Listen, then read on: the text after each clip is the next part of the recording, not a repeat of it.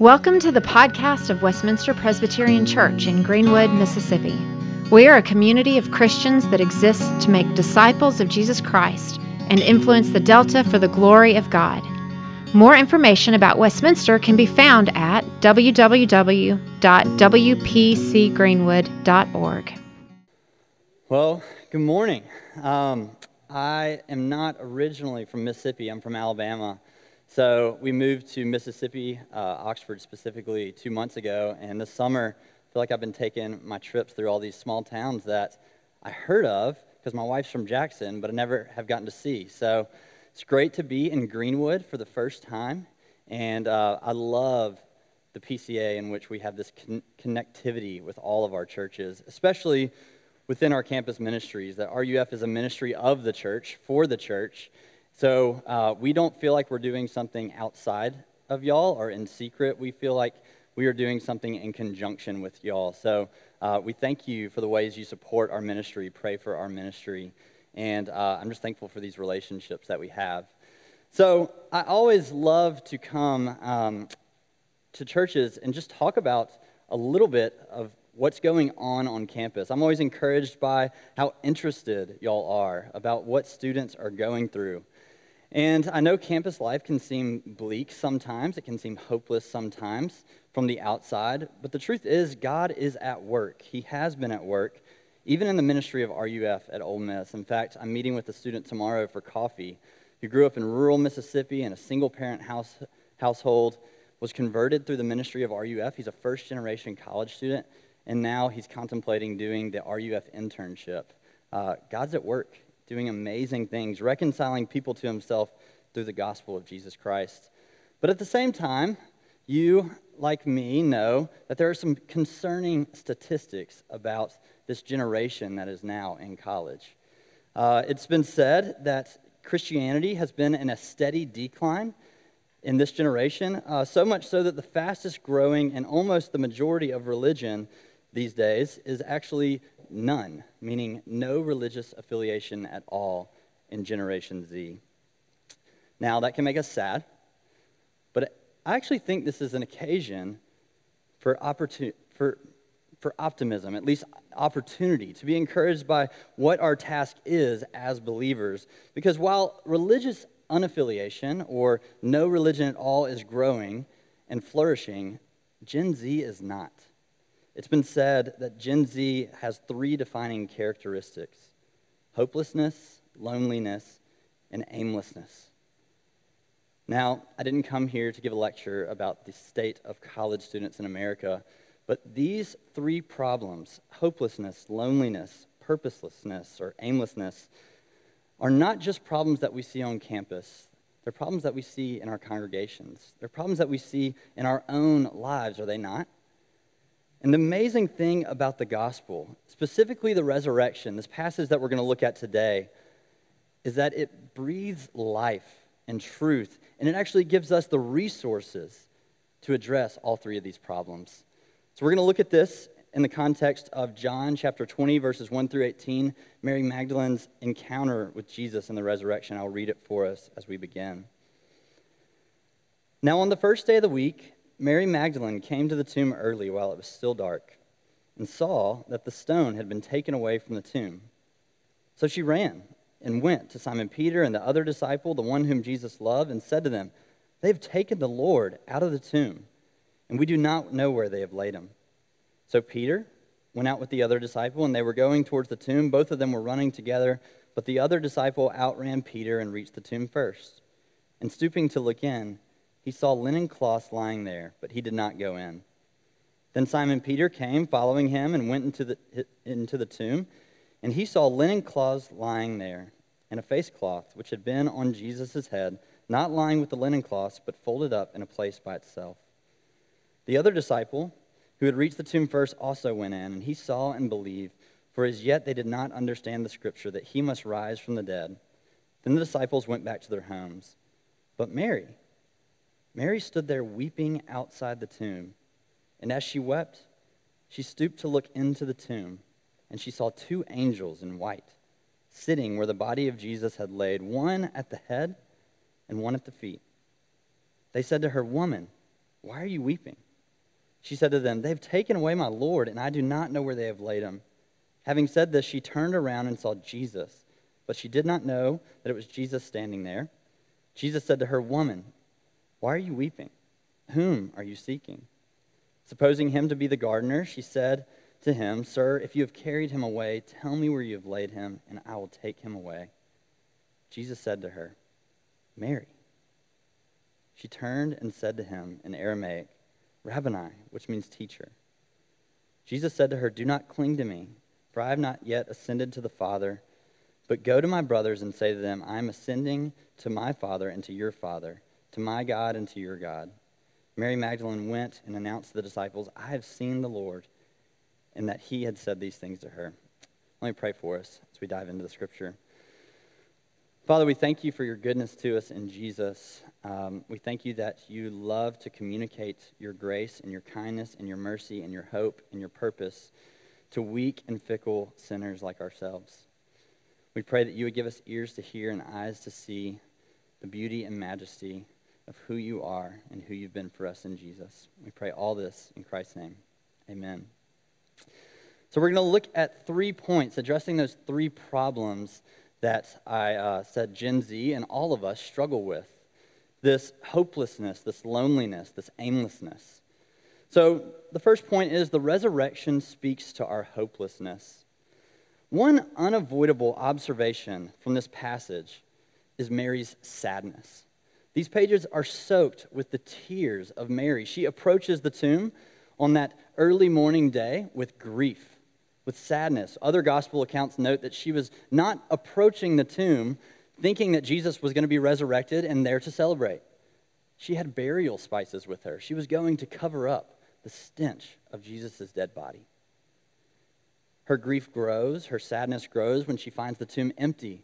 Suspecting that somebody had taken him, she anxiously, hopelessly runs to Peter and to John, the other disciple, for help.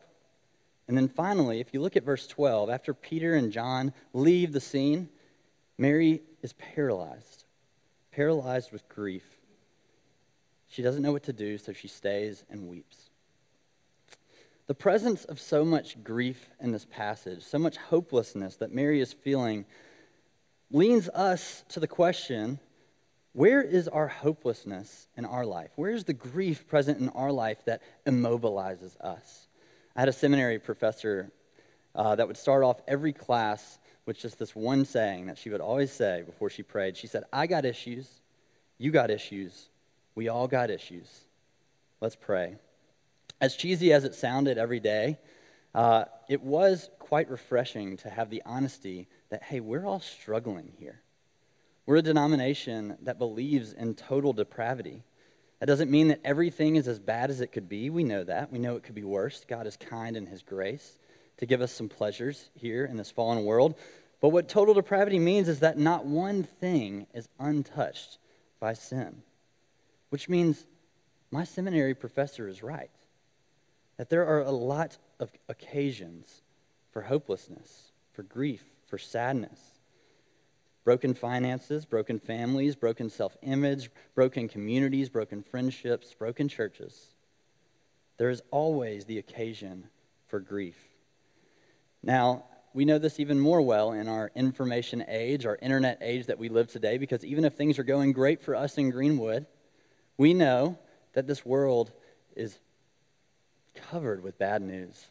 And it just bleeds through our TVs and our phones constantly.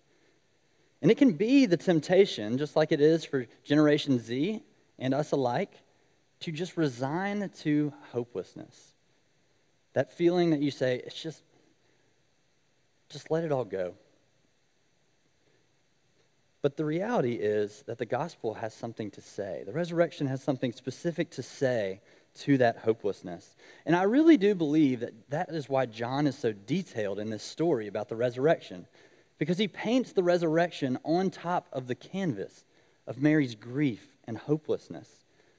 Because he wants us to see that the resurrection is God's direct response to our grief. It is God breathing hope into our world and into our stories. The resurrection is proof that God actually cares about the sadness that we're experiencing and that the world is experiencing. And I just want y'all to sit in that for a second. That God actually cares, cares enough to enter into it with you. If you notice, when Jesus uh, or when Mary looks into the tomb, the angels don't say, Stop crying. And then when she turns around to Jesus, the angel, or he doesn't say, Stop crying. You know, the gospel is just good news to excuse all your sadness. No, he sits in it with her. They sympathize with her, they acknowledge her grief, they don't shame her for it. Isaiah said that Jesus himself would be a man of sorrows, stricken with grief. What this means for us in our hopelessness and our sadness is we don't have a Savior that's unable to understand what we're going through. We have one who entered in to the brokenness of this world, to the brokenness of our family lives, our friendships, our finances, our communities, our churches. And he cares. He cares enough even to just validate us that it's really hard to remain hopeful in the midst of all this sorrow. But even more than that, the resurrection also speaks to more things. Point number two that we're going to look at the resurrection speaks to our loneliness. There's two main ways that the resurrection really informs us that we're not alone. The first is the resurrection gives us a reason to hope in God's mercy. So if you notice, in the midst of her grief, in verse 11, Mary actually does something quite desperate. She stoops into the tomb. She stoops to look into the tomb again. Now, why she did this, I have no idea. She's already looked in the tomb. The story's already admitted that. But it may have just been something desperate, desperately hoping that this wasn't all true, that Jesus had not been taken away. In her desperation, she's actually rewarded. She sees two angels sitting there. John is very careful to note one sitting at the head of where Jesus was laid, one is at the foot of where Jesus is laid. Now, what does this mean? Why was he so keen on adding this detail of where the angels were sitting, where Jesus' body had been laid? Well, John is a big reference to the Old Testament. He loves going back to the Old Testament to help us interpret what the gospel means for us, and we need some help here. And there's actually help for us in Exodus 25 if we go all the way back. Exodus 25 is when Moses, the leader of the Israelites, have just escaped Pharaoh. They have just uh, gone over the, uh, the Red Sea, or gone through the Red Sea. And now God is giving Moses specific instructions on how to build the tabernacle, meaning how they are supposed to build this place where God was going to be with them, where they would know they're not alone. And in this way, in these directions that God is giving Moses, he says, at the very center of the tabernacle, I want you to build this wooden box, the Ark of the Covenant, this box where my presence will dwell. And on the place of that box, I want you to put a gold plated covering. And on each side of the covering, I want an angelic figure, one at the head and one at the foot. Now, if you know a little bit about the Old Testament sacrificial system, how God was able to dwell and be with his people to soothe and to satisfy their loneliness, it was that the high priest, as we read earlier in our service, would go into the temple and, and shed the blood of animals to provide atonement. The people were sinful. We are sinful. We need atonement for our sins in order for God to be with us. In the Old Testament, it was the animals, and yet now when Mary looks into the tomb, she sees what all of this Old Testament sacrificial system was pointing to. That's what Hebrews tells us, that all of this was a shadow to what Jesus ultimately fulfilled. When she sees the angel sitting at the head and at the foot of where Jesus laid, what she saw was the true mercy seat. That where Jesus had laid and his blood had been spilled, satisfaction for her sin, atonement had been provided. Now, what does this mean for us? How does this speak to our, our sadness, our loneliness? There's a show I enjoy, Ted Lasso. I'm not going to go through the whole context, but he's a, a football coach or a soccer coach, and he says something interesting to his team when they're experiencing some sadness. He says, There's something worse out there than being sad, you know. It's being alone and being sad. And isn't that true? That our greatest fear is not that we would just experience sadness, but that we wouldn't be worthy of being comforted, that we wouldn't merit God's attention, his affection, that we wouldn't merit someone else's love and comfort in the midst of our pain, that we're too messed up that we're, we have too much guilt on us. We have too much sin in our lives to be satisfied and to be comforted by the love of our Savior. What the mercy seat says is that your comfort, God's relationship with you, his presence in your life, is not dependent on your merit, on your goodness. It's not dependent on how much sin you have in your life. In Christ, He has provided mercy, which means in Christ we will never be alone and sad. Which brings me to the second way that the resurrection speaks to our loneliness. It's that the resurrection gives us a reason to hope in reconciliation. On campus, I was the RUF campus minister at Arkansas State for three years. Uh, it's in the Arkansas Delta. Jonesboro, Arkansas. And one of the things, a lot of my students came from um, just very uh, classic conservative, kind of simplistic Christian backgrounds. They didn't know much about the full gospel, all of Scripture, what it's pointing to, and the goodness of Jesus. They knew just like these little cliche taglines about what the gospel was. And if I asked my students what it was, the most common answer I would hear for the gospel is that Jesus forgives me of my sins. And like, that's beautiful. We just talked about that. That's wonderful news. But in reality, that's not the full gospel.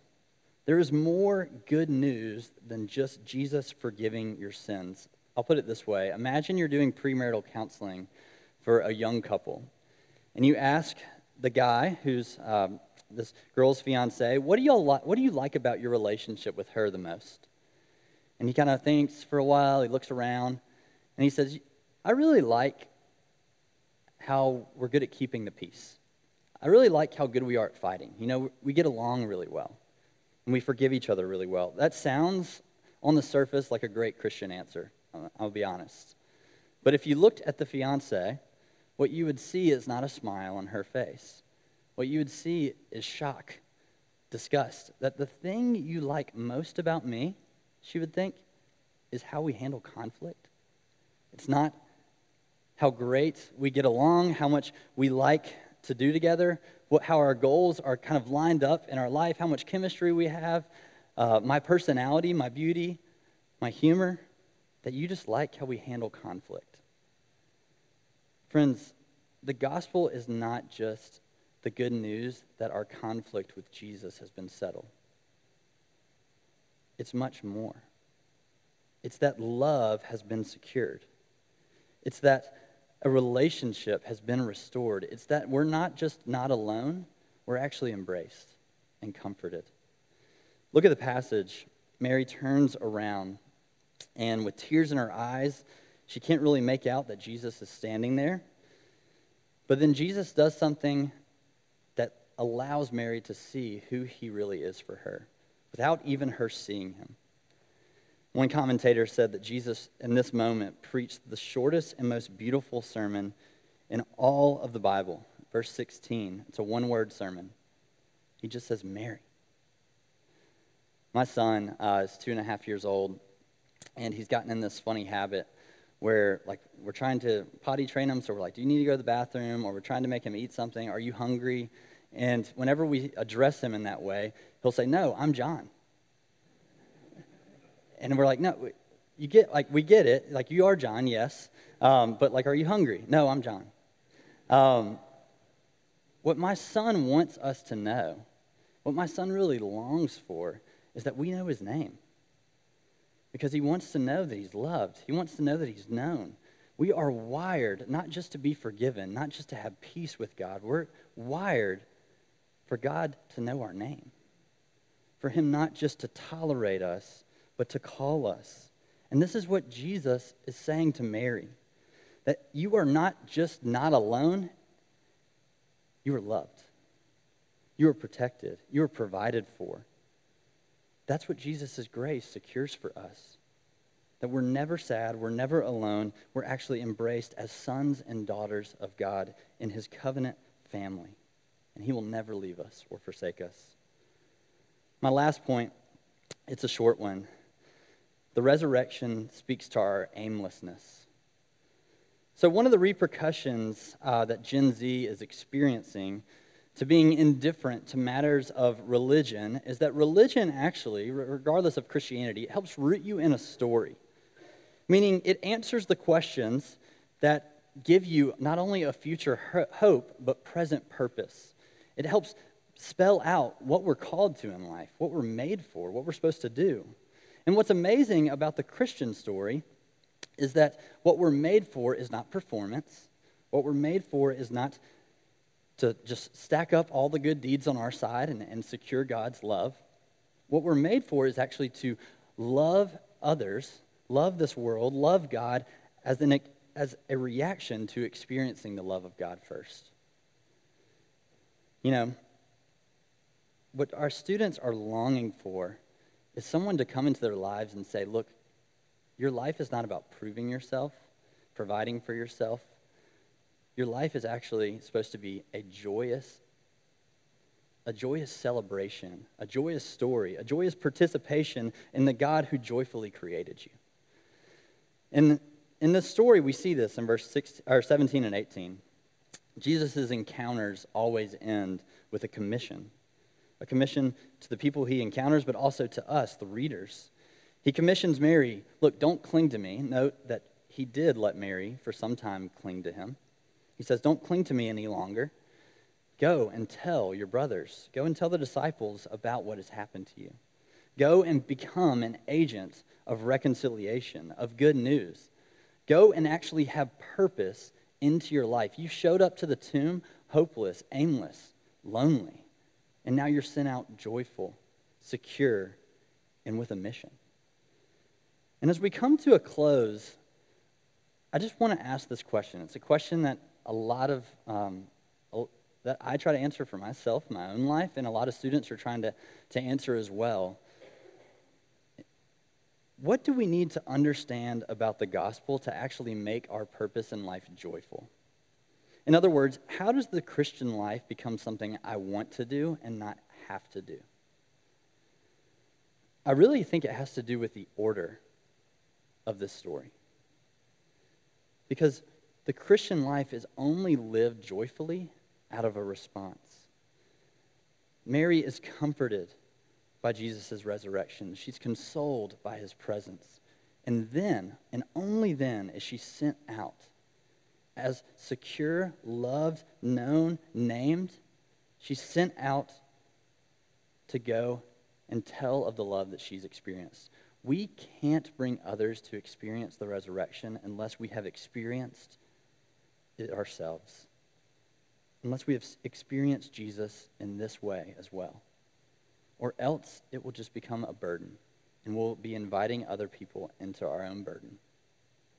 The gospel is an invitation to live a life of purpose filled joy in reaction to the joy that Jesus had in saving us and making his own. I'll end with this story. I am not a tennis person, but for some reason, over the past year, I've encountered two stories about famous tennis players one in a book, one in a movie. Uh, the book I read was about Andre Agassi, a former number one in the world, uh, amazing tennis player. And the movie I watched uh, was King Richard, which uh, as some of y'all know, is Venus and Serena Williams' father. And it's interesting to contrast this. Andre Agassi writes in his memoir um, that he actually hated tennis, that he never wanted to play tennis. The only reason he played was because he grew up in a household where his dad told him at the very young age what he was going to be, what he was going to do. He said, Andre, you're going to be number one in the world in tennis. And so he drug him out to the court every day, made him become great. Andre ended up becoming great, and yet he was miserable the whole time. In that moment, he became number one in the world. He went back to his house. It's the first time he felt like he actually had something to tell his father that would make him happy. And he goes, Dad, I made it. I did it. I became number one in the world. And his dad looks at him and he says, without a smile on his face, I know. You did what you were supposed to do. Contrast that with King Richard, this movie uh, about Serena and Venus Williams' father. Um, as he's taking them to the tennis courts every day, there's multiple scenes in the movie where there's, they pile in this big van, all the sisters together, and they're about to go play tennis. They're about to go work hard. But he asked them uh, this question every time they get into the van He says, Serena, do you know who loves you? She says, Daddy loves me. Venus, do you know who loves you? Daddy loves me. Before they ever pick up a racket, they know that their father's love, their father's smile, their father's security is not dependent on how they practice, not on how they form. And as a result, they actually really liked what they were doing. Tennis became a way that they could participate and enjoy their father and enjoy the love that he has for them. Friends, this is what it looks like to have purpose in your life, to not be aimless, to not be hopeless, to not be lonely. It's to know the Father who looks at us and says, Do you know who loves you? Daddy loves you. That's what the gospel is. And that is the only way that the Christian life will not become a burden, that we'll actually have good news to share because we have experienced this God who is raised from the dead, secured for us eternal life, secured for us comfort, a name, a family, simply out of his good pleasure and not out of our goodness. Let me pray for us. Father, we ask that by your Spirit, uh, that you would crush the guilt in us, crush the shame in us, crush the lies of Satan in us that keep us from believing that this is all hopeless, that we're on our own, and that there's no purpose in this life. Do that on campus at Ole Miss, of course, but also do that here at Westminster and Greenwood, that we would know you, and that the joy we have in knowing you would become palpable and attractive to the people who don't in our lives. We ask all of this in the strong name of Jesus. Amen. Hi, Richard Owens here. I just wanted to take a second to say thank you for listening to the podcast of Westminster Presbyterian Church. Our prayer is that the Lord would use this message to encourage you in the gospel and that you would find Jesus to be more beautiful than you ever, ever imagined. If you'd like to find out more about who Jesus is or more about our church, I invite you to visit our website at wpcgreenwood.org. God bless.